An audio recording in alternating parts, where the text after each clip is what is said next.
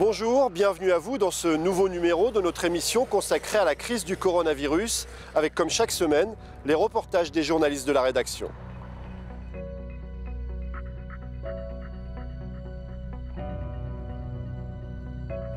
Les Français vivent leur troisième semaine de confinement et ce n'est pas tous les jours facile. Mais dans cette situation d'état d'urgence sanitaire, il est des populations particulièrement vulnérables. Les sans-abri, les réfugiés, les migrants, qu'ils soient à la rue ou qu'ils vivent dans des foyers.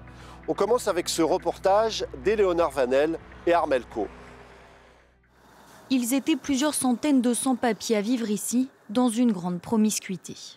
Vous aviez euh, des tentes partout, tout simplement. Petit à petit, ça a colonisé euh, le terrain. Euh, aucune condition d'hygiène. Mardi dernier, la préfecture a évacué le campement. Pour ces demandeurs d'asile, direction des gymnases et des hôtels pour être enfin confinés. Cela faisait déjà plusieurs semaines que l'ONG Médecins du Monde alertait sur l'insalubrité des lieux. Évidemment, euh, les gestes dits de barrière pour lutter contre le coronavirus n'étaient absolument pas euh, respectés. C'était une, situation d'une rare euh, précarité et promiscuité en fait. Au total, lors de cette opération, 732 personnes ont été évacuées, mais ils sont toujours des centaines dans la rue en pleine période de confinement. Alors tous les soirs, l'association Utopia 56 tente de mettre un maximum de personnes à l'abri cette nuit, elle héberge deux couples, dont ces Russes d'une soixantaine d'années.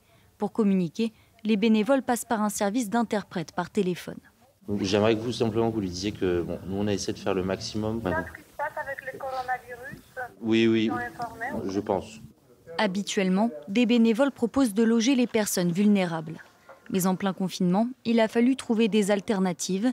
Ici, des salles de classe sont mises à leur disposition par une paroisse. C'est la solution qu'on a pour ce soir, euh, parce que la paroisse nous prête euh, les locaux pendant la durée de la crise. On fera le mieux euh, pour faire avancer leur dossier auprès de la mairie qui met en place des hébergements. Mais tous les demandeurs d'asile ne vont pas à la rencontre du milieu associatif. Des maraudes sont donc organisées pour leur venir en aide. Ces bénévoles ont repéré un groupe de six Afghans sur les berges du canal Saint-Denis et établissent le contact. Tous se protègent le visage. Ils ont été mis au courant du coronavirus. No fever, no, no, no flu, no tuk tuk. no. We are going to do this every day. We are washing in the sabun. Cette nuit-là, l'association a pris les coordonnées de 85 personnes vivant dans la rue. Elle transmettra la liste à la mairie et à la préfecture pour les encourager à ouvrir davantage d'hébergements d'urgence. Dans les rues, la situation est compliquée, mais dans certains foyers, elle n'est guère plus enviable comme j'ai pu le constater à Montreuil, en banlieue parisienne. À Montreuil, en banlieue parisienne, le confinement est plutôt respecté. Pourtant, derrière les murs de ce bâtiment, une bombe sanitaire. Des dizaines d'hommes qui vivent dans la plus grande promiscuité et dans l'impossibilité d'appliquer toute distanciation sociale. Même si ce n'était pas un coronavirus, un être humain ne devrait pas vivre comme ça. Pourquoi tout le monde reste jeu Pourquoi les gens ne sortent pas Pour qu'on s'éloigne les uns les autres. Bon, imaginez-vous notre situation. Le lit superposé, 273 personnes. Si notre condition de vie reste comme ça, tout le monde sera contaminé. Affichées dans un coin, les précautions à prendre pour éviter le coronavirus semblent totalement vaines. L'inquiétude est grande, les habitants du foyer se scrutent les uns les autres pour déceler un éventuel cas. Aujourd'hui, ce n'est pas de passeport. De partout. Voilà, on a peur. J'ai peur. Parce que quand tu n'as pas de papier, tu peux rien faire. La plupart de ces hommes sont sans papier et travaillent souvent au noir. Ils ne peuvent profiter d'aucune des mesures mises en place par le gouvernement. On ne travaille pas en ce moment. Et comment ça se passe pour survivre sans travailler? Alors, alors euh, vivre comme ça, c'est dur. On a, des, associations et des aides euh, entourage, des voisinages qui nous, qui nous ramènent à boire et à manger pour le moment. Une situation qui a des conséquences jusque dans leur pays d'origine. Imaginez, on est presque 300 personnes ici. Les familles de là-bas, ils dépendent de ces gens-là. Nous, on exige au maire, à partir de ce soir, de trouver un endroit pour tout le monde. Parce que quand on regarde la télé, tous les jours, il y a presque 200, 300 morts de plus. Et le jour, ça va nous arriver ici, c'est catastrophe. L'appel de Doucouré a partiellement été entendu. Une poignée de résidents sera relogée dans des hôtels. Les autres, inquiets, attendent leur tour. Avec le confinement, nos modes de consommation ont radicalement changé. Les marchés sont fermés, les supermarchés parfois difficilement accessibles, alors les livraisons de produits frais explosent. C'est ce que nous raconte Alexandra Renard. Romain livre des paniers de fruits et légumes à l'ouest de Paris. Mais aujourd'hui, pour la première fois, cet auto-entrepreneur doit aussi se faire livrer. Je peux décharger et on va l'emmener avec le, avec le Ce matin, à Rungis, plus grand marché au monde de produits agricoles, il a pris quatre fois plus de marchandises que d'habitude. Pourquoi vous vous faites livrer là J'avais pas de place dans mon camion à moi. Avec, euh, le, avec le corona, les gens ils veulent rester chez eux. Du coup, on achète beaucoup. Le confinement obligatoire pour tous les Français génère chaque jour plus de travail aux livreurs à domicile. Les produits frais sont parmi les plus recherchés. Vous voyez, il reste quelques ananas, tout ça c'est d'hier. D'habitude c'est 500 kg ou une tonne par jour ou tous les deux jours. Et là j'ai acheté 4 tonnes. Ce qui était vraiment limité, c'était les œufs. Je ne sais pas si demain il y en aura. Donc j'en ai acheté un peu plus. Il y a du boulot aujourd'hui entre 10 et 20% voire 30% en moyenne des prix qui ont augmenté. Par contre, 5 ou 6 ou 7 fois plus de demandes au quotidien. Ces deux amis et associés sont venus prêter main forte pendant qu'ils composent ces paniers du jour. La clémentine feuille. Les gens, ils veulent des agrumes, ils veulent des vitamines C. Théo a repris le travail aujourd'hui pour aider Romain, mais pas seulement. Moi de base j'étais confiné parce que euh, voilà, j'avais un peu peur euh, vu ce qu'on voit à la télé, mais je me suis dit si les livreurs ils arrêtent de livrer chez les particuliers, bah, ça va les inciter à retourner au supermarché. Le but c'est d'éviter que, les gens sortent et c'est aussi notre travail de, bah, leur amener à manger. Quoi. Une fois tout entreposé, Romain publie sur Facebook la composition des trois paniers types du jour. Théo les confectionne et crée la photo animée. Il y a déjà 60 commandes. J'ai publié il y a 10 minutes. En temps normal, il délivre 20 paniers par jour. Actuellement, 10 fois plus.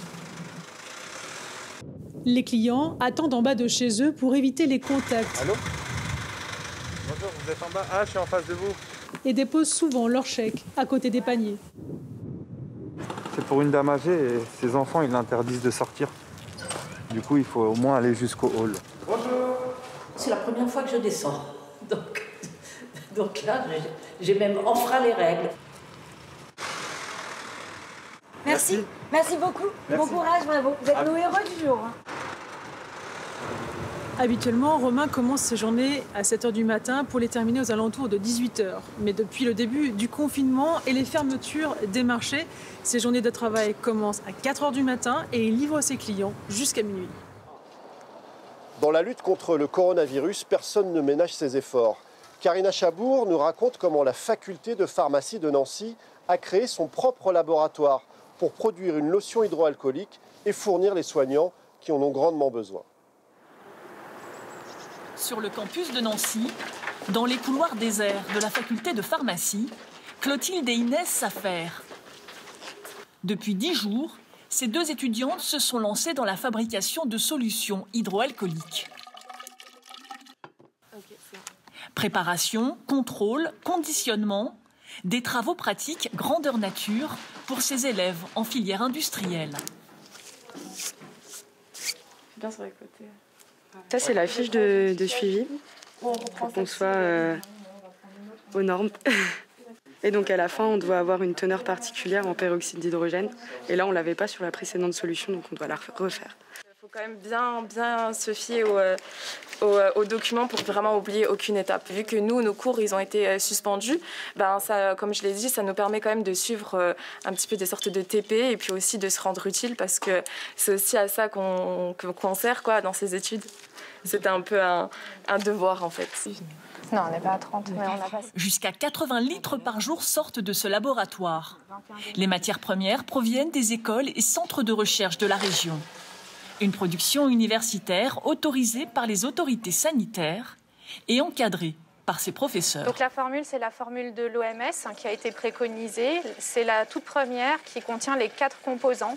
Donc on est sur une solution, on n'est pas sur un gel. Dans, les, dans nos locaux, avec euh, nos étudiants et dans nos conditions dans lesquelles on travaille aujourd'hui, c'est le plus simple en fait de partir sur cette solution hydroalcoolique. Un désinfectant destiné au personnel soignant, mais aussi aux plus fragiles. La voiture. Merci. Bonne journée, au revoir. Cette dame s'est portée volontaire pour livrer 30 flacons à une association d'aide aux personnes âgées. Moi, je suis un particulier et j'ai proposé mes services euh, pour aider euh, du mieux que je peux à faire quelque chose euh, dans cette grave épidémie. Donc, c'est à mon petit niveau des petites choses. L'essentiel de la production est acheminé par les pompiers. Deux fois par semaine, ils approvisionnent les hôpitaux et sous-préfectures du département. Grâce à ces bonnes volontés, la faculté entend doubler sa nouvelle activité et multiplier ses bénéficiaires. C'est la fin de cette émission. Merci de l'avoir suivi. On se quitte en musique avec l'Orchestre national de France, dont tous les musiciens sont confinés mais toujours aussi inspirés lorsqu'ils interprètent le boléro de Ravel. A bientôt, prenez soin de vous et bon confinement.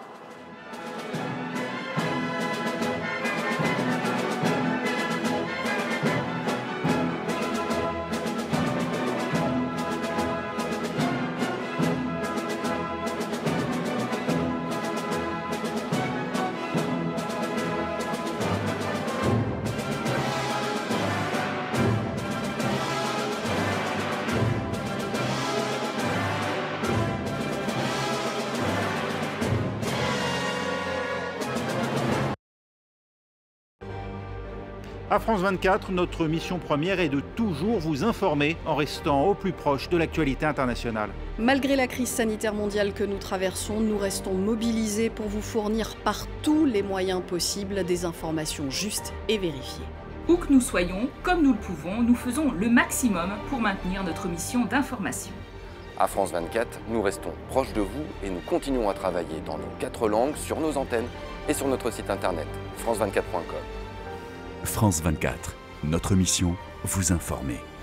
Liberté, égalité, actualité.